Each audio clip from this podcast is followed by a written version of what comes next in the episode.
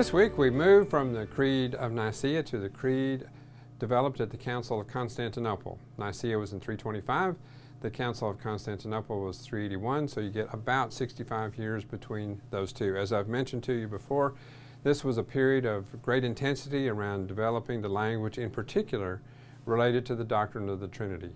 By the time we get to the end of the creed, or the end of the Council of Constantinople, and that creed is in place, we have pretty much settled the discussions about the nature of the Trinitarian God. The Orthodox position on uh, uh, three persons, one nature, is uh, pretty much instantiated by this point. Now, let me make a little side comment here on this whole discussion about the doctrine of the Trinity. I often uh, have people comment on how confusing the doctrine of the Trinity can be because they say, how can something be three of something and one of the same thing at the same time? Well, that's not what the church claimed. The church did not say that God was three of something and also one of the same thing. What the church affirmed that there was three of something in God and one of something else. And specifically, what the church said was that there was one divine nature but three distinct persons. With us as humans, there is a human nature that we all share. There's something that is the humanness that is in all of us, and yet there are individual persons. Gregory of Nyssa, in fact, used this particular example to try to make sense for people of the doctrine of the Trinity. Now, he recognized, of course, that when you apply human analogies to God, at some point they're going to break down. The degree of um, unanimity, the degree of agreement, the degree, degree to which uh, the doc- members of the Trinity give themselves to each other is more complete than it could ever be in our human existence. And yet, Gregory thought that this was a good way to help people understand what the church was affirming. One divine nature divided amongst three individual persons who were very so tightly wrapped together that we can think of them as one God. You'll notice in the Creed of uh, Constantinople that we get a lot of repetition of the language regarding Jesus, right? That was the first debate, and that's why that was given so much attention at Nicaea. But in Constantinople, the discussion expands, and so we see more attention to the Holy Spirit in this one. In fact, this will have the most robust description of the Holy Spirit of any of the creeds that we look at. You'll also notice as we read through it that some of those things from the Apostles' Creed that were uh, placed there at the end, the affirmation of the church and the forgiveness of sins and so on, those have been worked back in now to the Creed of Constantinople. Now, I mentioned to you earlier that in some cases, folks roll these two things together and they call it the Niceno-Constantinopolitan Creed, or maybe just, sometimes it's just called the Nicene Creed, but what it really is, is what's uh, the product that comes out of the Council of Constantinople. So there's a, some confusion. If you look up the um, Creed of Constantinople, you may well um, find that it's just marked as the Nicene Creed.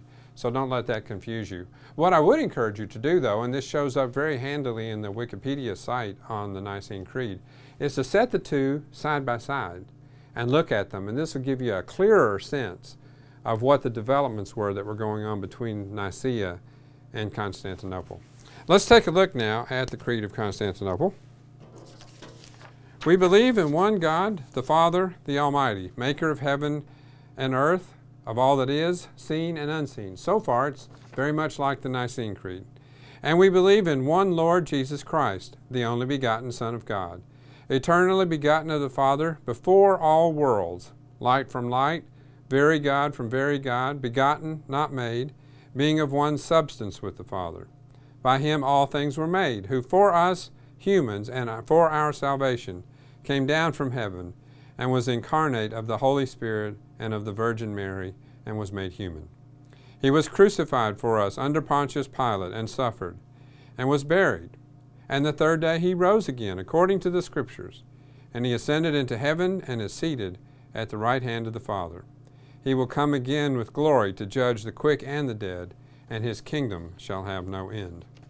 And we believe in the Holy Spirit, the Lord, the giver of life, who proceeds from the Father, who in unity with the Father and the Son is worshiped and glorified, who has spoken through the prophets. We believe in one holy, Catholic, and Apostolic Church. We acknowledge one baptism for the forgiveness of sins. We look for the resurrection of the dead and the life of the world to come. Amen. Now, what you notice at the very beginning, as I said, is that the affirmation about God the Father is very similar to what we see in Nicaea and in the Apostles' Creed. And then the first part uh, about Jesus seems to be cleaned up just a little bit. It reads a little more smoothly than it did at Nicaea, but the contents are pretty much the same. Only begotten, right? Uh, the, Jesus is begotten, or the Son is begotten of the Father, and that's, there's only one of those, the only begotten Son of God. And then the eternality of that beginning is mentioned as well, begotten by the, of the Father before all worlds. Then the strong affirmations the, that Jesus is fully God. Then we get some things added back in that were in the Apostles' Creed, but not in the Nicene Creed. The recognition of Jesus' suffering under Pontius Pilate, his death, his burial, and then his resurrection, as well as his ascension into heaven, and the affirmation that he will come again someday to judge the living and the dead. But the big difference, of course, between the uh, Creed of Constantinople and either the Creed of Nicaea or the Apostles' Creed is how much more we have to say now about the Holy Spirit. So you see, it really gets to be a, a relatively small step. The initial struggle was how do we affirm more than one person if we're going to, you know, in the Godhead, if we're going to remain monotheistic. But once that was done, once the door was open to being able to affirm some sort of differentiation within God, it was a relatively small step then to affirmation of the deity of the Holy Spirit as well. And here we see that the affirmation that the Holy Spirit is also God. The giver of life proceeds from the Father. You see a different kind of relationship here. The Son is begotten, the Spirit proceeds. Again, these are I often think of them as metaphorical terms. They're ways that the church is trying to articulate the distinctions, the differences between this one God who is yet three persons, so that the Son is begotten, the Spirit proceeds. Again, it's a description of something in the inner life of God that we probably can say no more about. And then we get those things from the Apostles' Creed back in here as well the affirmation of the church, the forgiveness of sins, the resurrection of the dead, and the life everlasting. So, as I said, by the time you get finished with the Creed of Constantinople, the, the Orthodox treatment of the deity of the Son and the de- deity of the Holy Spirit have been completed. And now you have this full orbed creed which addresses all three persons of the Trinity Father, Son, and Holy Spirit. This remains largely the structure of the doctrine of the Trinity from that point forward in the church. Of course, there are always challenges, always questions that arise, but this has remained at the core of the Christian doctrine of God. As you can guess, then, with those set of issues settled, what comes up at Chalcedon is an entirely different set of questions. And that focuses, those, that set of questions focuses back on the person of Jesus. And next week, we'll turn our attention to the Creed of Chalcedon.